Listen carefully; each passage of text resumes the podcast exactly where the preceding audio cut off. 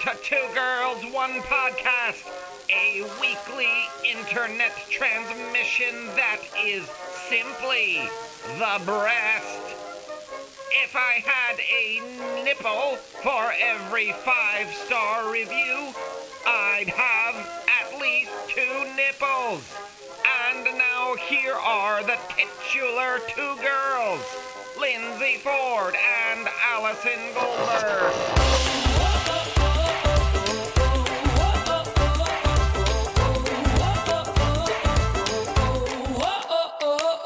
Yo, yo, what's up? It is me, Lindsay. And Allie coming to you live as the world burns. Woo! Woo woo! Straight from the end of human rights for women in America, it's Two Girls, One Podcast. But let's not stop there. Your rights are being taken away too. Yes, you too, because if you listen to this podcast, you're probably not conservative. oh, no. If you are, thank you for listening. For being here, we're trying to convert you. This is a grooming podcast. We're grooming people to acknowledge the rights of all humans. Shh, no, don't, don't let the, don't. They're gonna know the plan. We're just going to do some ASMR. Everyone should have rights. Everyone should have rights. Let them have rights. Let them live. Ew. It's my least favorite thing. There was a woman next to me at the airport who was chewing, and I was like, Where are my headphones? I can't find my headphones soon enough before I murder this stranger. You should have just stabbed her. That's that's She faster was just and like, easier. I was like, Oh I'm sorry. God. We're in public. You are outside of your home, lady. There's a name for that. There's a name for that, for really hating those sounds. yes. Being a human. It's called being a human. Misophonia. Yeah, no, Misophonia. misophonia. That's the one. Yeah, yeah. Yep. Yeah. The way I'll know I, I've fallen in love for real is if If you can stand his if I can stand his ch- mouth chewing sounds. Yeah. Mhm. because there are people in my life that I do love that I still will not be around them if they are eating and I am not eating. Yeah. But I can't handle being around you while you do this basic human function. And speaking of basic human functions, oh, Oh! we did it. today we are looking at adult nursing relationships. So we found this person on ABF Heaven, Adult Breastfeeding Heaven. I'm just going to let that sink in for our listeners. Two adults sucking that tit for milk. No, one adult sucking another adult's tit. Fair. Maybe there's two Fair. on there. There could be two at a time. That's there could true. be 2 I'm at a twin. time.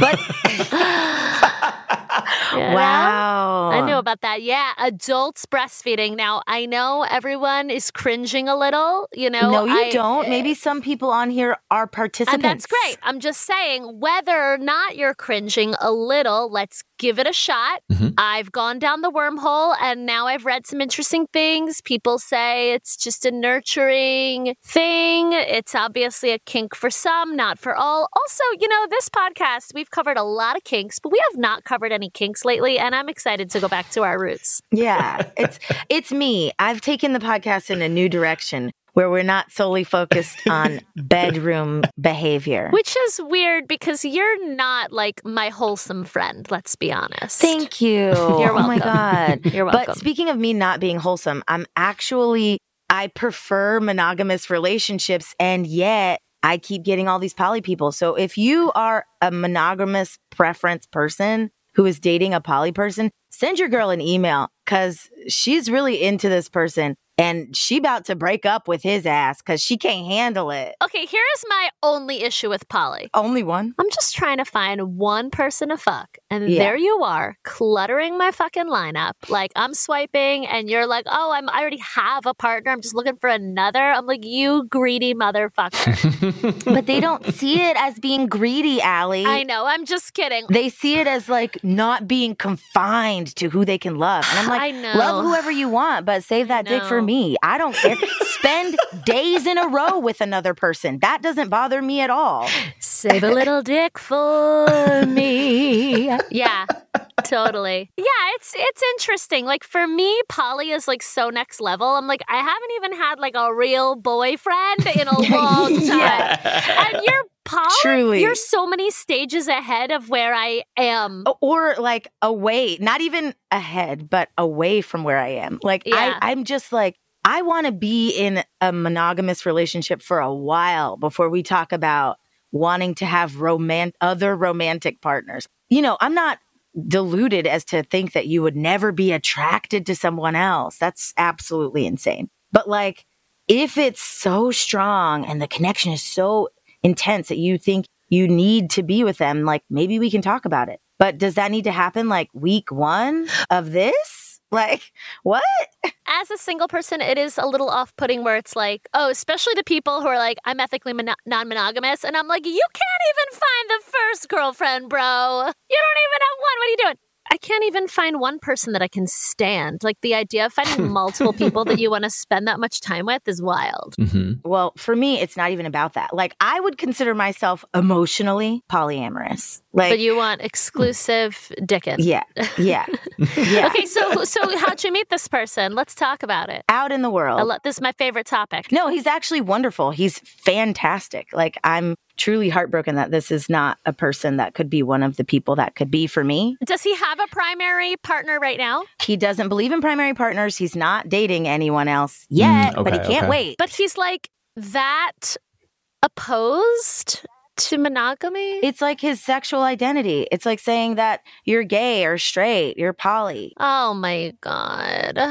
yeah, but like Hmm. gay and straight, I, I know people make that comparison, but if you're gay, you're gay. Like you're not fucking women. Like you're not attracted to it. Whereas like I feel like we need a new word for that kind of classification because it's not your sexuality. Mm, yeah. It's not something that I am interested in participating in having multiple serious partners. Yeah. Like if I'm like more likely to be able to be like, look, we're in this thing, but if you really want to have sex with someone else, like let's talk about it so I don't feel blindsided and then go there and then come back to me so that our thing isn't the trust isn't fucked, Yeah, right? I mean, I'm not fundamentally opposed to polyamory. I just think for me personally, I'm like a good 10 to 20 years away from it. Like, I have to find someone, be monogamous, and then get bored. Like, I'm like so far away from it. You know what I mean? yeah. 10 to 20. Nice. it just seems like it's so hard to meet someone, especially I think at this age, you know, Matt is a lucky man, but I think it gets harder and harder. And so like the idea of then not being able to date someone because you have different ideas of ugh, I mean I get it, but I'm Yeah. also It like, sucks. come on. It's really heartbreaking. It really, really sucks.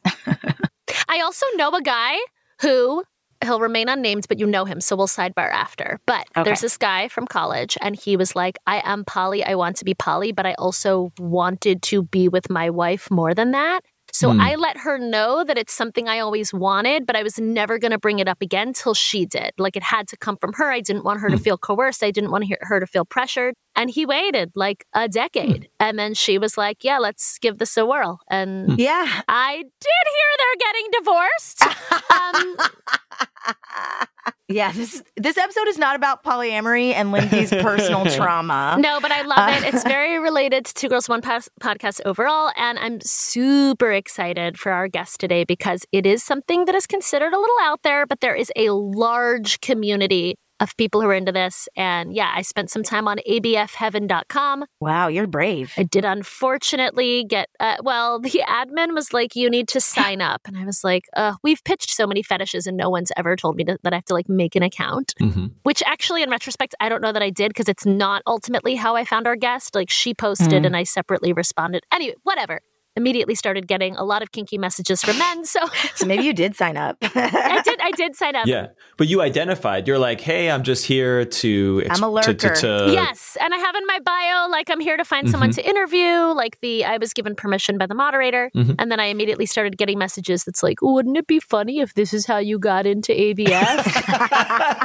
and you're like, actually, it would be hilarious. You're adding a profile picture here or what? no, but people do have their profile photos, and a lot of guys wrote like, "If you decide you're into it after your interview, let me know." And I'm like, "Oh man." So this is literally like a username and I'm just here for work and and still you're getting the messages. Yes, so that, that's that's what was kind of frustrating. I was like, Mm-hmm. I very clearly my username is like two G one P. Like it's not.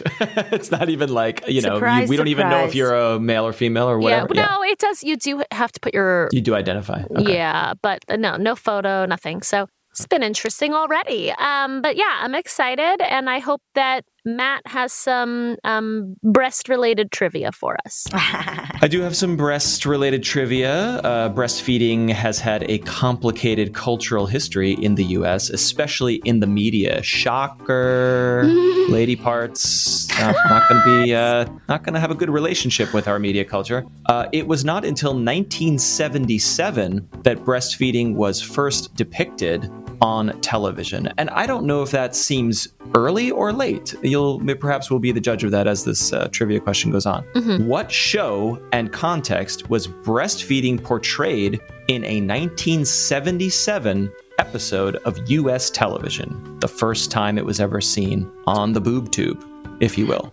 I just thought of that, I didn't even write it down. Love it. A. Was it on the groundbreaking TV show All in the Family, which was known for tackling tough subjects like racism, homosexuality, religion, and the Vietnam War? It briefly featured a wisecracking Puerto Rican character named Teresa Betancourt, who was depicted breastfeeding her infant while on a break from class at nursing school in a 1977 episode. That is choice A. Specific. That's really good. I like that. Okay. Or was it B, Canadian American singer songwriter Buffy Sainte-Marie breastfed her own son, Cody, in a 1977 episode of Sesame Street? That is choice B. Oh, I love that too. But I think that's a no. Or is it C, the crime fighting ladies from Charlie's Angels kicked down the door of a drug lord in a 1977 episode only to find one of his many mistresses breastfeeding a baby in a dark room? Huh. I hope all of these are true. I do not have a D or an E for you. So one of these is true, the other two I made up. I'm excited that Matt made up two of those. That's the part I'm most excited about. These are all very good, Matt. Thank you. I want to say Sesame Street because kids see breastfeeding all the time and it's like not. But Sesame Street, they tried to kill Bert because Bert and Ernie lived together and weren't brothers. They were like, we could do it as a lesson in death. And they're like, what? Wait, what? Is that That's true? less traumatic. Yeah, there was like a, a movement to kill off Bert. But was that was that like an internet thing of like we should Yeah. you should do it wasn't like It wasn't like the studio was like, we should kill him. Sesame Street was Right, never okay, going to okay. do that. No, no, no, no, no, no. No. I don't Okay. think so. Okay, okay, okay. I think I'm going to go with C. All right, so wait, Allie, you're saying C Charlie's Angels. Yeah, Okay. I'm going to go with that. I'm going to say A, that incredibly detailed episode of All in the Family. Okay. Lindsay goes with A All in the Family. Allie goes with C Charlie's Angels. We will find out where breastfeeding was first shown on US television when we come back from this commercial break. All right, everybody, we would love to thank all the beautiful nipples that contribute to our Patreon at the $10 or more level. You can't suckle our titties, but we do thank you. Yeah, we suckle at the teat of your contributions. There you go. Thank you to Wesley Cordell, Jerry Duran, Jessica Fox, Kathy Phillips, Matthew Scott, Melissa Elliott, William, Jessica Kybell, Ken M. and our newest Patreon supporter at the $10 or more level, Kelsey Murray. Thank you all very, very much. Your milk gives us life. Patreon.com slash 2G1P. And now a real advertisement entitled Need Girl Scout Cookies from a Grown Up. From the number one marketplace for gently used thin mints, Craigslist.org. I would like to buy five thin mints, five tag alongs, two trefoils, one lemon chalet creams. I am not allowed within 300 yards of a minor, so I will have to buy the cookies from an adult. Will meet you wherever necessary in the Louisville metro area. Wow, I do have sort of the same feelings about cookies that I think that person has, but um, I am fully allowed around children. Live scan complete. Um, you, as we've discussed, you are 4'10, so you are a child. I don't think he's allowed to buy them from you. Probably not. I'm, I'm Oh. fifth grader height max. That's my Yeah. max school Yeah. age Have height. you tried selling Girl Scout cookies? you know what I mean? I think what you should do is steal Girl Scout cookies from a child, sell them, pocket the money. Yeah. Then I think that would make me not allowed around children.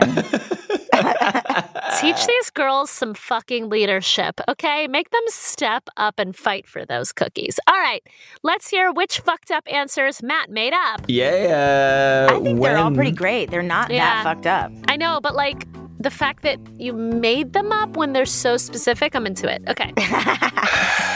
I, I I'm not that creative, but I'm good at googling. You were definitely Ooh. a creative, so So, when was breastfeeding first depicted in a, you know, in a non-mocking form on US television? It was in 1977. Uh, researchers agree. Was it in uh, A, All in the Family, a Puerto Rican nursing school student? Lindsay says A. Sure. Uh, nobody chose B, a Canadian American singer songwriter Buffy Sainte-Marie in a 1977 episode of Sesame Street. Or was it C, Allie's choice, Charlie's Angels kick in the door of a crime lord, drug lord, to find a mistress breastfeeding in a dark room? Are we sticking? yeah. sticking with it. I just feel like censors wouldn't let it happen until prime time. Oh, oh, in oh, interesting. Yeah, I like that reasoning. Okay. For the Okay. correct answer, I have a clip of the episode where it was. Oh my gosh. So we will hear the a- the answer in audio form. Here Great. it comes. I think your theory about cheese has some holes in it. See what I did there? That's good, huh? I think this could be one of our ah, greater throwback, episodes. Let's go inside Trader Joe's. This is the second time that that's happened to me, and I still Yeah, haven't sounds listened to the episode it's from. Matt used to do it all the time. It was great. that was all in the family, right? That was that. You got it right. Uh, All in the Family had a Trader Joe's episode, and uh, there it is. All right, here's the real the real answer. What you doing, Buffy? I'm feeding the baby. See, he's drinking milk from my breast. That's a funny way to feed a baby. I should have gone with my lots of initial mothers feed their babies this way. Not all mothers, but lots of mothers do. Oh. And he likes it because it's nice and warm and sweet and natural, and it's good for him. And I get to hug him when I do it. See. This is so sweet. So hug him when I do it. See, So that is Big Bird Oh, with Buffy Sainte-Marie, who is an uh, an indigenous singer songwriter from Ca- from Canada and the U.S. I think she might have been adopted, but she's like Native American or indigenous, uh, or that's her her family heritage. And she became an activist and and was very part of this world of like, hey, we need to make sure we're teaching the right stuff. that's a funny way to feed Right? a Yeah. she was approached to be on Sesame Street and wanted to do something important like this. And then I, it looks like the conversation went on for multiple years and she became pregnant had a baby. And so she had an infant at the time. And they were basically like, well, what if we did this? And they just said, let's go for it. The scene was shot one time, basically fully improvised. She just did it on the spot. Uh, this is from a magazine called Hazlitt Magazine, which is published by Penguin Random House. Quote, the Buffy Sainte-Marie episode is generally hailed as the first TV depiction of breastfeeding and remarkably remains one of the few most realistic normative representations to date. This is according to Katherine Foss, who is the author of a book uh, from 2017, Breastfeeding and the Media, exploring conflicting discourses that threaten public health Wow. and this was me very important to her and uh, and they did it and and there and she says there's another quote here the way we did it was entirely natural natural not sensational it was as real as uh, your own home and children the reception was no big deal they literally got no blowback or letter angry letters or there was no negative response to this that they because could perceive everybody watching this is like two months off the tit. So it's like they're like, yeah, this is happening in my house right now. I'm Totally. also breastfeeding as I watch this. while watching yeah, yeah yeah, it's so fascinating how we decide things are okay and when they're not okay. All right, it is time. We are so excited to speak with our guest, Michaela. She is the tits. She's going to speak with us about adult nursing relationships and her podcast, Lactation Station. She is the tits and she has the tits. What's up? I'm really excited to be here and to have the opportunity to have this conversation with you guys. Yeah. We're so excited to have you. and not going to lie, really glad to get a woman talking about this because a lot of men messaged me. And I was like, mm, a lot of men messaged me asking if I'm into it and if I want to be their feeder. It's it's an intense thing because it does seem weirdly male voice dominated. There is so many ways to think about this, but for me I was like this is wild because most of my friends are like breastfeeding is really hard. so I'm like why are we casually doing it for quote unquote fun? Well, I think first of all that there's a really um, big misconception about an adult relationship and the mother-child dyad because I breastfed all of my kids and it's nothing like that. I mean, there's, you know, the similarities end at the breast. Yeah. So are you saying like adults are better at breastfeeding than kids so it hurts less? No, I'm saying that it's no, as a matter of fact, if you have a partner that doesn't know what they're doing, it can hurt more. Yeah. Because babies, it becomes instinctual for babies. You know, here you have to teach this 40 something year old man how to do something they haven't done in 38 years. There's so many things I'm teaching 40 something year old men. Ah. God. All right, well, let's take it back. How did you get into this? I actually haven't been in this community very long. I started in 2018 and I actually my original intent was not to become part of the ANR community. I started I induced lactation to for a medical reason because I had a really bad menstrual cycle. Mm. I if you've ever been pregnant, you probably know what lactational amenorrhea is, which just means the absence of a period during lactation. Mm. So that was my goal to induce lactation and stop my cycle. Interesting. Wow. It kind of organically moved from there as I got to know people. I joined a couple of women's only groups on Kik, and then I joined a couple of groups on Facebook and just kind of evolved into the community and realized that it was something I really enjoyed and I could help other people do it as well. That's so interesting. Yeah. Were were you already a lactation expert when you induced lactation in yourself? Or did the research become part of your lifestyle and then your life? When I first started, there was little to no information anywhere. I mean, there's a lot of it now, a few years later, or maybe I'm just more aware. And so I find the information easier. But when I first started, there was, I could find nothing. My original goal was to look for a solution to, you know, my painful cycle and how I could fix it. And I came across an article of an adoptive parent that had induced to feed their baby. Mm-hmm. And I thought, well, that's really interesting. So I'm going to, you know, find out more about this. And as I followed that rabbit hole, I realized that this was something that I could do and maybe it would work for me to stop my cycle, which it did. It stopped my cycle for four years until I had a hysterectomy. Wow. Wow. Because I have a friend with super painful periods, and they literally just told her, like, well, you could get pregnant.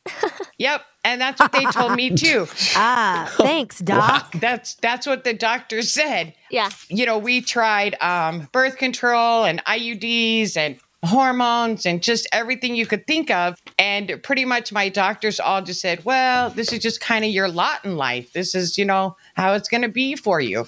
And I decided this is not how it's going to be for me. Rude. I have to say, education in America is so bad. I didn't even know that. You, is it true that do all women not get their period while they're breastfeeding, or that's just a possible side effect? It's just a possible side effect. Okay. And just a little FYI, because I've spoke to several doctors and they, during the course of their medical training, they get eight hours of lactation education.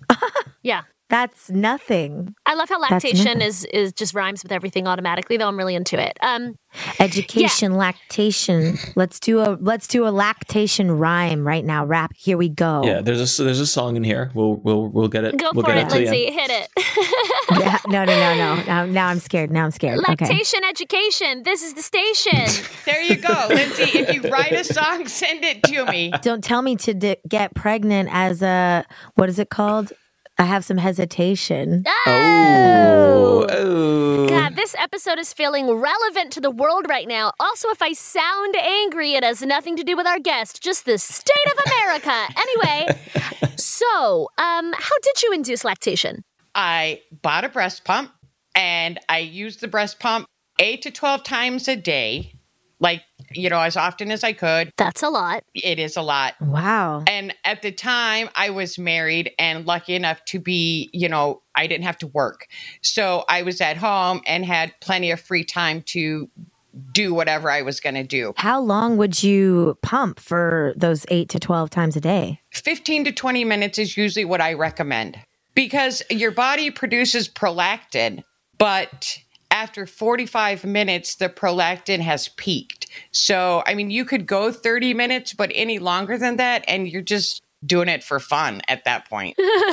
We have different definitions of fun, but I like it. Okay. we we are told that like the the cycles of pregnancy and the hormonal changes are what makes it happen but you're saying no there were no pills there were no hormones you just do the the pump and and you're you're getting results Yes. Well, and there's a difference. Let me clarify. If somebody has been pregnant, a full term pregnancy, because your body goes through a final maturity, your breasts go through a final maturity during pregnancy, and those milk ducts and alveoli develop during the pregnancy. So if hmm. you've been pregnant before and it's been a full term pregnancy, then you have all the necessary equipment, so to speak, to produce breast milk. Now, if you've never been pregnant before, it's a little bit different. And there are different protocols that you can take that encourage you to take birth control for like three months to six months. And it's just the birth control. You don't take any of the sugar pills. It's just, you know, straight six months of birth control.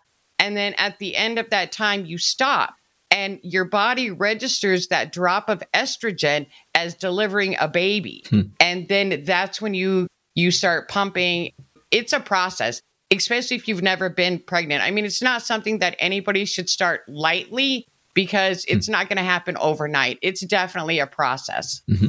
So then it's interesting to me that people are doing this completely extracurricularly, right? Like, or do most people get into adult breastfeeding after they've done some sort of thing for to help themselves medically? most of the people that I know in the community, it's something they did because they wanted to do. And a lot of the women that I know will start the process and then look for a partner. Wow. so, how did you start finding the online communities and interacting with them? Well, my first step was Kik. Do I say that right? K I K? Yeah. I yeah. know what you're talking about, and I've always thought that's how it's pronounced, but I could be wrong. Actually, it has to be because the other option is kike, and that's no good.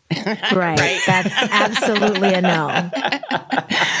Okay. So um I really just started out looking for women that I could talk to because at that point I was just on my own trying to figure shit out. On my own, trying to figure shit out. There you go. that's the that, that's the original lyrics that's Uh-huh. that's true factual so I was just trying to figure stuff out, you know, and I just needed to talk to other people because I felt like I was just in this isolation booth and uh, you know, I had nobody that I could go to to talk to. So I went looking for like an all women's group, which I found. And to this day, some of those women are my closest friends. And then that evolved into joining like co-ed groups and talking to men, which Allie, I'm not surprised because as soon as you join a group like that, they pounce. You know, it's there's no lie, they do they did. because it's so hard to find a partner, whether you're male or female. Because if you're out on a date, you know, and you're hanging out at Applebee's, you can't just say, "Hey, you want to come suck my tit?" You know, you did. Just, I think you could actually. I think you could I think that you work. could. So, so how did you? So it started medical, and then how how did you discover the kink side? I know a lot of people call it a kink, but it's not. It's a lifestyle. Okay, okay. It it really is because you choose to live your life like this. I mean, it's a you know for a woman that's inducing, it's an everyday ongoing process. Mhm. It's not just a every once in a while let's pull out a whip. Yeah. You know, you're doing this all the time. So it becomes your lifestyle. Hmm. You know, I wasn't sure at the time if this is what I wanted. So I actually met a couple of different people and experimented with whether I liked it or not. And I did.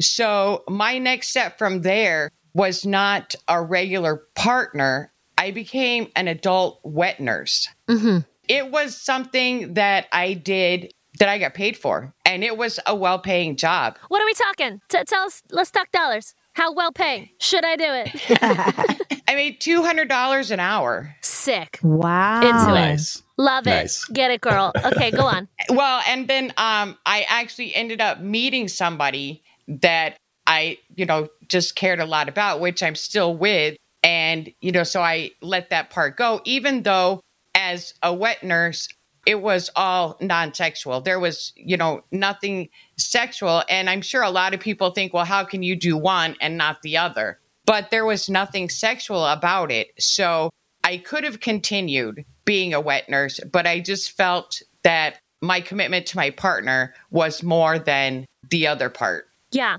So if it's not sexual, what do you think the men are getting out of it? Why are they doing it? Well, I can tell you for my partner, it's a comfort thing for him. Let me see if I can explain a session and see if it makes any sense to you. Because let's look at when a mother feeds a baby, you know, and the baby's crying or needs consoling or whatever the case may be. So the best thing to do is pop a boob in the baby's mouth and they usually feel better. Mm-hmm. So if you take that line of thought with my partner, not only did it bring us closer, like I can look at him and go, What's wrong? Mm. Because we have such a connection with each other that I can hear him on the telephone and I say, Oh God, there's something going on at the office. You know, what's wrong? What's happening? But when we're having a session, for me, it's like I feel like Mother Earth, like I'm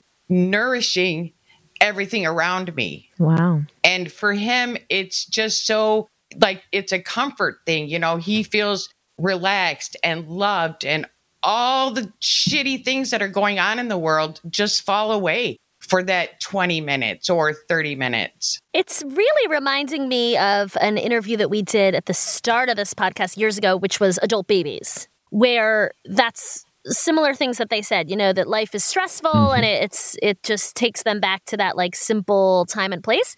So I, I assume there is overlap in the communities. In the community that I'm in, there is no littles or babies. It's all, it's just, you know, to adult. In my community, at least, that mm-hmm. never crosses. Yeah.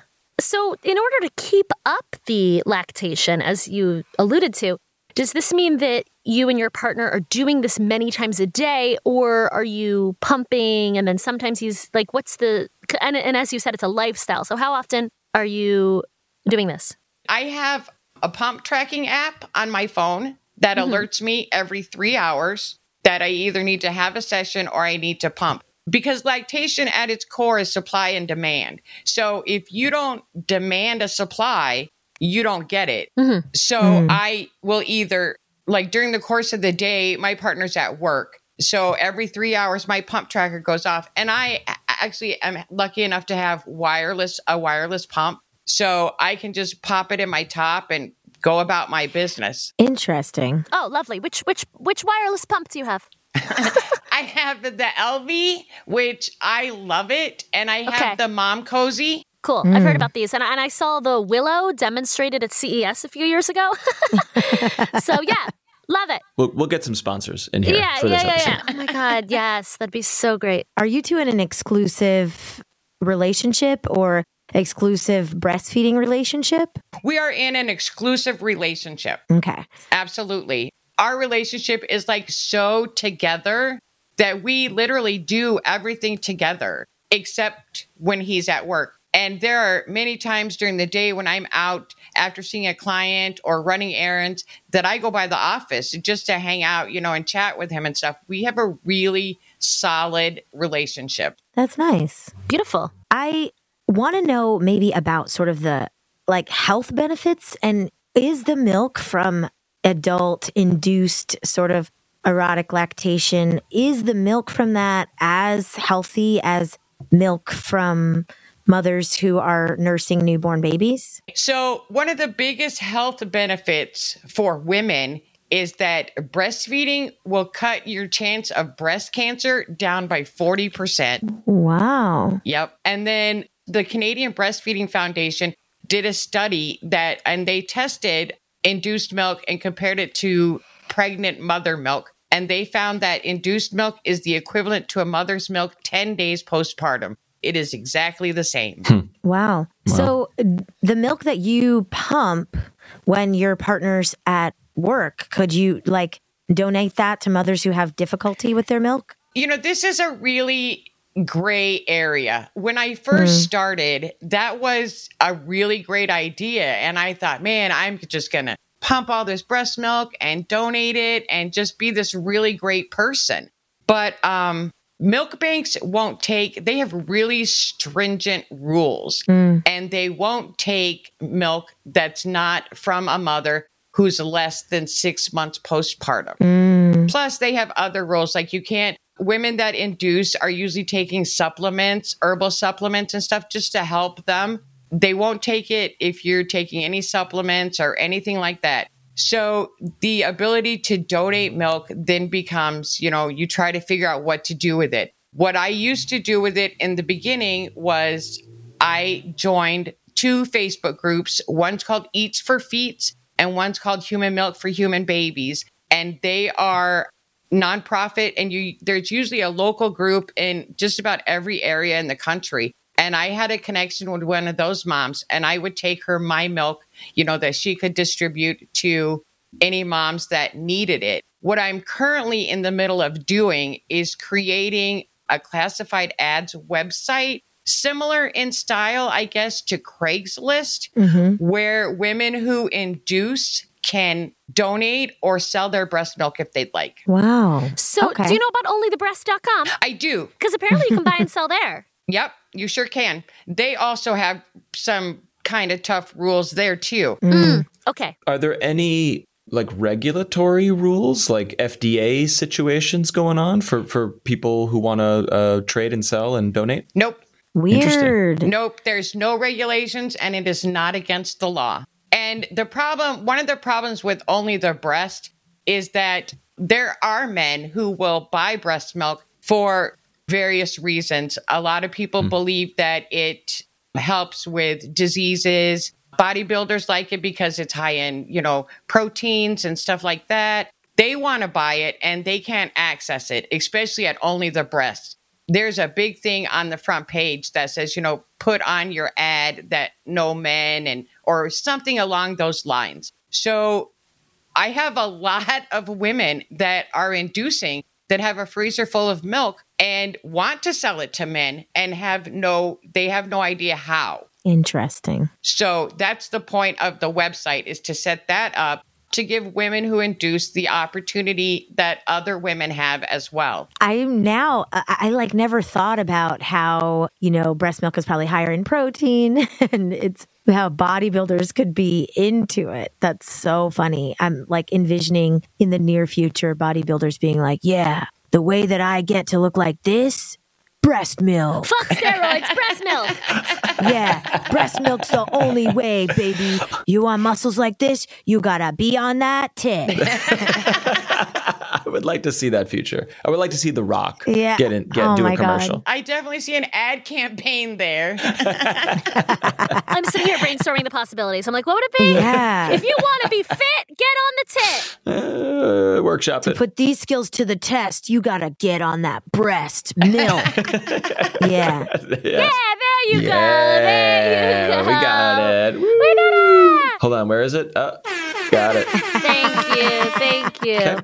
Please proceed. I just think that there's such negative connotations towards any entity outside of a baby consuming breast milk. You know, our country is probably, well, I can't say the only, but one of the few countries that has this 1700s view of breast milk. In other countries, especially in third world countries, if a mom isn't available to breastfeed her baby, grandma will pick him up and breastfeed him. Mm. Or auntie who's sitting there will pick him up and breastfeed him. We have such a Like a puritanical. absolutely outlook on this. And some of the things that I see or read that people are doing, and I think, man, these people think I'm crazy. We're definitely conditioned to feel a certain way about it. And I'm not going to lie, like, there's a part of me that's like, ugh. But the other thing that's sort of ironic is like, there's a formula shortage. So Yeah, that's what I was wondering. would be kind of good if people,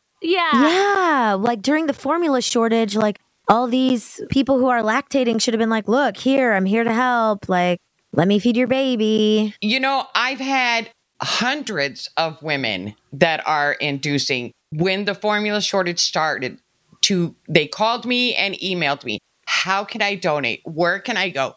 What can i do? And other than telling them you know look for a local group in your area there's nothing they can do. I have women that are inducing solely to help the lady down the street feed her baby you know these women that are inducing just because they're inducing for the ANR community doesn't make their milk any less worthy than a mother who had a baby Yeah. Right. But there's no marketplace. There, there's some sort of missing, like, we culturally, we're not accepting of that this is valuable. and that's what i'm working at You know what? Yeah. Ancient in ancient times we had wet nurses. We had someone else feed the baby. Not Sure, even sure. ancient times, girl. like, oh, that's true. That's true. Sorry, I was just thinking of like Egypt and Moses Right. immediately, but like, yeah, it's not just ancient times. I mean, 200 years ago, there were slaves that specifically were just to feed babies. Yeah. I could tell you a couple of different stories. There's um, a Roman story, I think it's Roman, of a man who was imprisoned for debt. He was an old man, and they just figured he would die in prison. And his daughter went to visit him every day in prison, and she breastfed him.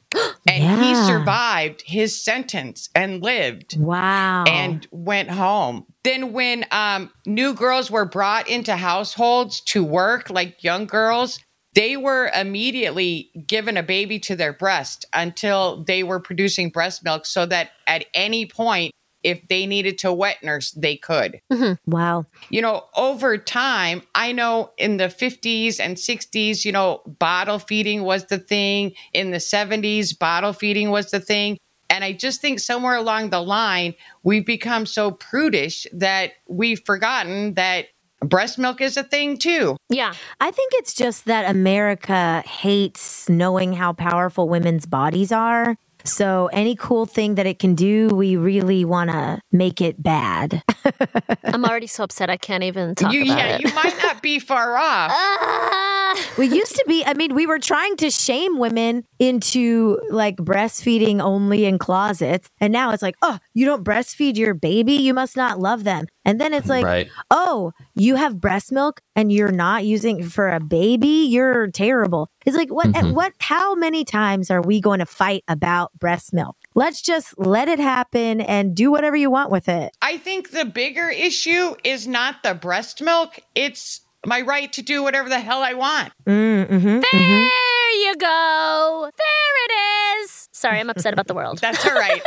I think a lot of us are. right to choose with your body? What? Anyway, I'm stressed. Give me the breast. Um, anyway, um, so uh, okay, let's talk about lactation station because I listened to an episode and something I loved is just the the plethora of topics that you have on there. So can you tell us why you decided to start the podcast and about some of the topics you've covered? I'm going to go back to my Kik group. We were all just talking one day. Somebody said something about my voice. And I said, Yeah, would it be cool if, you know, I could talk to people around the world? Somebody else said, Why don't you start a podcast? And I was like, holy shit, I never even thought of that. So I ordered a microphone and I got to it. And I just thought, you know, I'm going to bring the information to people that I couldn't find. And that's what I did. So I try to talk about supplements because there's a lot of supplements that you can take. Some work and some don't. I talked about different medications that are on the market. The FDA is really screwed with people's heads about what's good and what's not. And I talked about breast pumps because I, you know, I have a closet devoted to breast pumps because some work and some don't. And I can't very well get on my podcast and say, hey, go get this if, you know, it's shit in my closet. Mm-hmm. So I just try to give out the information that I would want to find. Yeah. Nice. Which episode did you listen to? Do you remember? I listened to How to Become a Milkmaid. Oh, so can we discuss that? So there are people becoming milkmaids. You talked about safety procedures. I encourage people to go check out the whole episode. But if you were to summarize it, what's the process for becoming a milkmaid and doing it safely? to have somebody that you can confide in. Always be in an open area or a well populated area. What I used to do is my clients had to host. And since I live in Las Vegas, it had to be in a hotel, either on the strip or on Fremont Street. No back alley flea bag crap. It had to be clean. They had to pay for it. I had a friend and I used the Find a Friend app. She always knew where I was. And I would go to the front desk. I would tell them who I was, who I was there to see, and then I would proceed up to the room. Mm-hmm. And how big is this community, do you estimate? I have people that listen to, and I have people on my private Facebook page from all over the world. When I look at my stats for my podcast, I have people listening in Israel and New Zealand and Ireland and Scotland. So I'd say it's pretty big. Mm-hmm. So, okay, I know that these communities are sharing tips and tricks and things like that. Have there been any official scientific studies around breastfeeding that's not related to babies? It's all a- anecdotal. Is that how you say that? Yeah, yeah. Yeah. Um, yeah, there's no real scientific study. And I've said that a hundred times. If I could get a team of scientists together that would just do like, okay, this I want you to check out this and check out this and let's look at that, you know, that would be great. But as of right now, there is no real scientific data other than breastfeeding helps reduce cancer. Okay. Mm-hmm. Mm-hmm. Well, the other thing I found when trying to learn more about this community is that people do this in later ages, like on into their late 50s and 60s. And I, I don't even know if it's later than that, but like, how long can someone reasonably expect to lactate? as long as you're alive. Majority of my clients are, I'd say, between the ages of 45 and 70. Wow. Mm-hmm. Interesting. All right. And do you know what percentage of people who try to lactate are successful? If they work with me, 100%. Oh, Wow. that's that's a bold statement, miss. nice. You know, a lot of times it becomes frustrating and a lot of people give up because, like I said, it's not an easy process. When I first started, and granted, you know, I had no idea what I was doing, it took me two and a half to three months to even just notice changes in my breast. The fullness and the you know different tingling sensations and stuff like that. And then it was probably another month or two before i had any measurable production. We're looking at you know anywhere from four to six months just to say hey i got like a quarter of an ounce of milk in the bottle this time so it's not an easy process and there are people that give up but people that stick with it will stick with it until they you know complete the process Uh, this kind of answers a lingering question because I, you know, I, I'm sure you work with new mothers and like they don't have four to six months, obviously, to, to get that process going if they are having trouble. So when you say 100%, you're like 100% eventually, but like, you know, we just know a lot of people who are like, yeah, we just couldn't, despite doing our best lactation consulting with professionals, we, we had to resort to formula because we baby needs to eat. You know, like, is that there's a, there's some equation there going on, I, I presume, with your clients. Right. And there's, I mean, there's a difference. You know, when I say 100%, I mean the women that are in an ANR and want to induce. When I'm helping a new mother, you know, maybe her milk hasn't come in yet, or, you know, she's had a hard traumatic labor and things are just not working for her. It's true. It doesn't always work. And sometimes you have to supplement with formula. But what I mm-hmm. try to do is keep them on the path of breastfeeding. So at the very least, they can combo feed, mm. you know, even if it's just a couple ounces a day, because the breast, you know, the antibodies and all the stuff that's in the breast milk is so vital to your baby. But mm-hmm. it's it is true. Sometimes, you know, you just can't and there's nothing wrong with that. Let me just go on mm-hmm. record as saying that. There's absolutely nothing wrong if you have to bottle feed your baby. Mm-hmm. I just try to give my moms their best, you know, opportunity.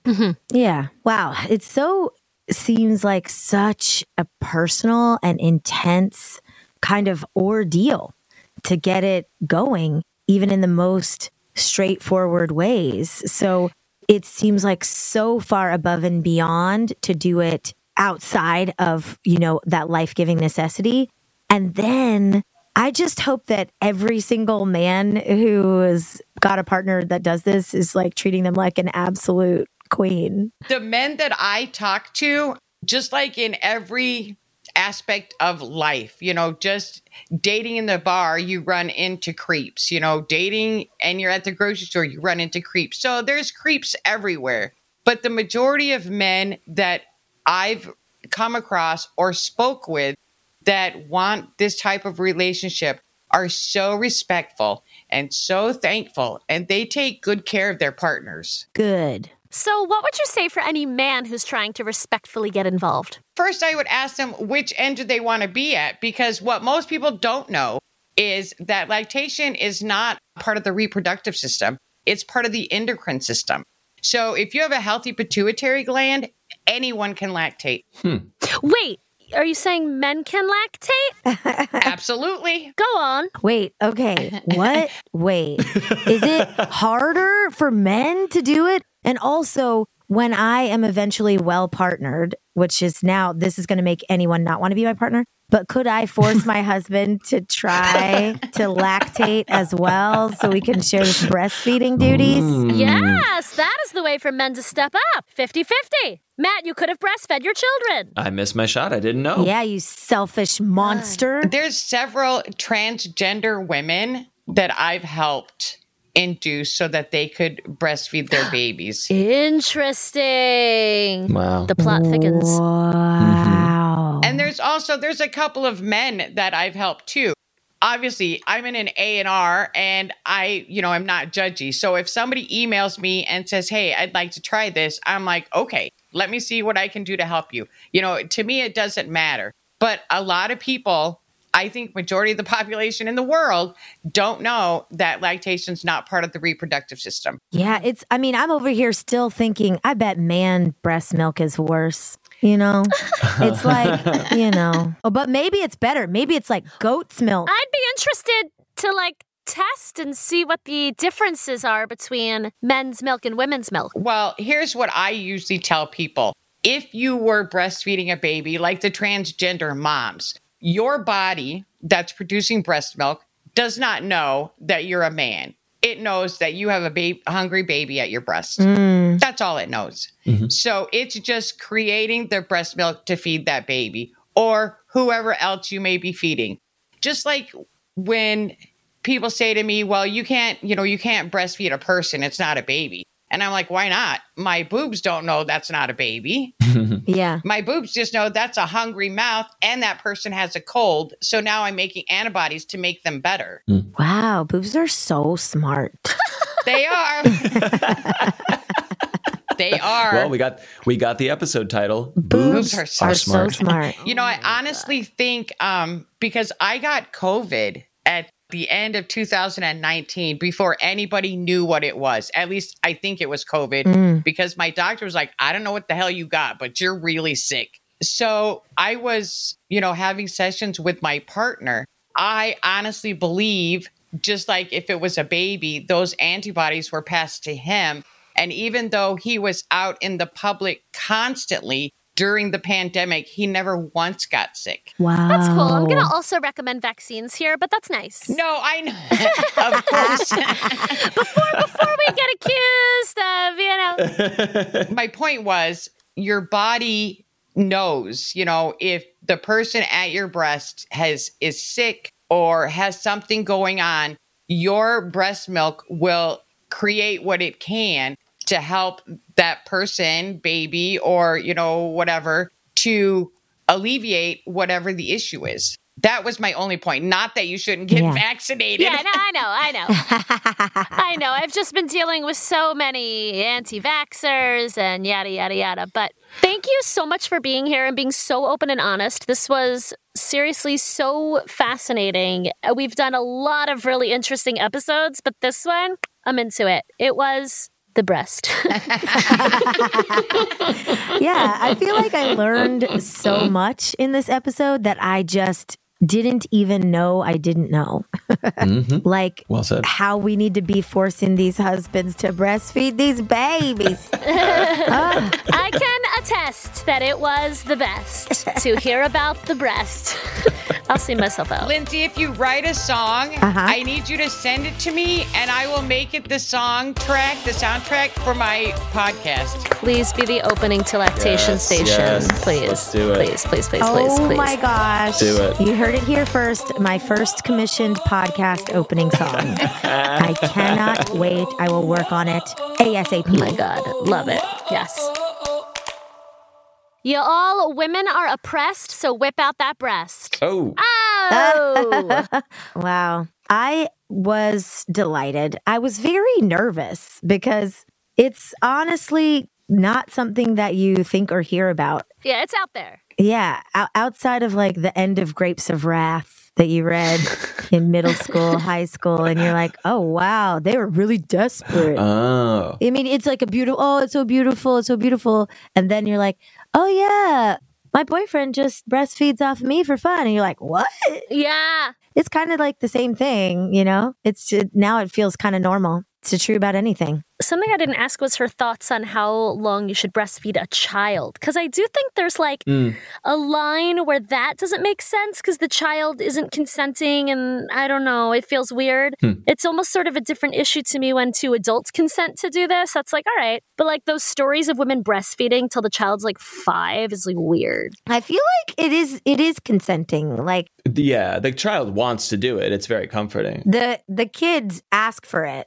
Yeah. Yeah. And I think it's just until the kid doesn't want to or the mom doesn't want to. Right, right. I think it with mo- like with most things, it's just like till it's not consenting or conducive, right? Mm-hmm. But I do think it's like for me, once you got all your teeth, we're stopping. That's crazy. Oh. I Oh. don't want you to get wild in there. Consent is a funny word with kids because my ki- my kids do not consent to, To brush their teeth. right, but right, right. They are fucking brushing. You know what I mean? So like, wh- wh- where's Yeah. that line? Right. Yeah, Right. yeah. so where you- is the line? Because a little secret, the reason I found out about this entire community is because someone told me a story of this girl who was engaged, and at the engagement party, she walked in on her future mother-in-law breastfeeding her fiance, and then ended the engagement. That's too old.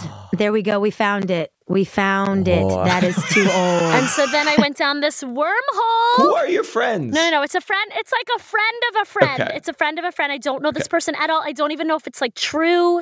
I actually asked my friend, I was like, you need to investigate this and find out if it's true. But then it led me down this wormhole of adult breastfeeding. wow. If Great. you have lost any of your baby teeth, that's that's you're done. There's no more breastfeeding. Yeah, but adults have teeth. no, I'm hmm. saying for your for the child, mother. for the kid. You're saying you can start up again if it's once you have all your teeth, if it's two consenting adults. Yeah, yeah. I'm on board with that. You can literally do anything you want if it's two consenting adults. People in Germany sell their bodies to get eaten. I'm like, that's fine, whatever. He's an adult. I'm surprised how many of my guy friends haven't tested their haven't tasted their wife's breast milk. Like how do you not? Most of the people I know have. Matt? Really? Matt? No. Really? that- no. Never? No. Oh, Matt No. was grossed out a little bit. Matt, you were a I mean, little I, grossed I look. I don't want out. to. I don't want to be. Ju- I don't want to judge. But uh, but that But no. was not uh, not offered and not not requested. I I tasted my friend's breast milk. You, Matt, you haven't even tested it like accident, not accidentally, but in the course of like giving the bottle to the baby to test how hot it is. You haven't. I mean, we know one one time I was in the I was in the living room and then my wife was in the dining room and then it squirted across the room and if my mouth was open, maybe I would have caught it. But short of that, no, I'm just kidding. Here's the mind blower for me. You ready? Mhm. Every now and then, and I'm sure you you and listeners have had this thought. You're like, dum dum dum. Why the fuck do men have nipples? Why the fuck do primates have nipples? Male primates have nipples. You know, like no, to my knowledge, no other mammal, male mammals have nipples. I, I could be wrong on that, but gorillas, chimpanzees, it's because you can make milk. Now you know. now we know. Wow. Holy shit. Yeah. Wow. Damn, son. Although I really want to talk to a man who's um, produced milk. If that's you, holler. Truly, me too. Yep. Uh, you can find me on social media at Allie underscore Goldie. And I want to know about it too at the Lindsay Life, Lindsay with an E. You can also leave us a voicemail. That number is 347 871 6548. That number again 347 871 6 lit. You can email us 2g1podcast at gmail.com. You can give us your money at patreon.com slash 2g1p. And please do, please do. And thank you to all the people that already do. You are the breast. Yes. Yeah, you are. from which from which we suckle. Yeah. Also, you can join us on Discord, discord.gg slash 2G1P. We're on Facebook sometimes. Uh, Two Girls One Podcast on Facebook. Review us on Apple and Spotify and wherever you're allowed to leave reviews. Heart your faces. Thank you so much. Thank you all. Bye. Two Bye. Girls One Podcast is hosted by Allison Goldberg and Lindsay Ford. Then nursed by its parent company for a little too long. I mean, produced by Matt Silverman in New York City. This episode was edited by Avital Ayler. Production assistance is provided by the Podglomerate. This show is a production of The Daily Dot, the number one source for in depth reporting about life on the internet.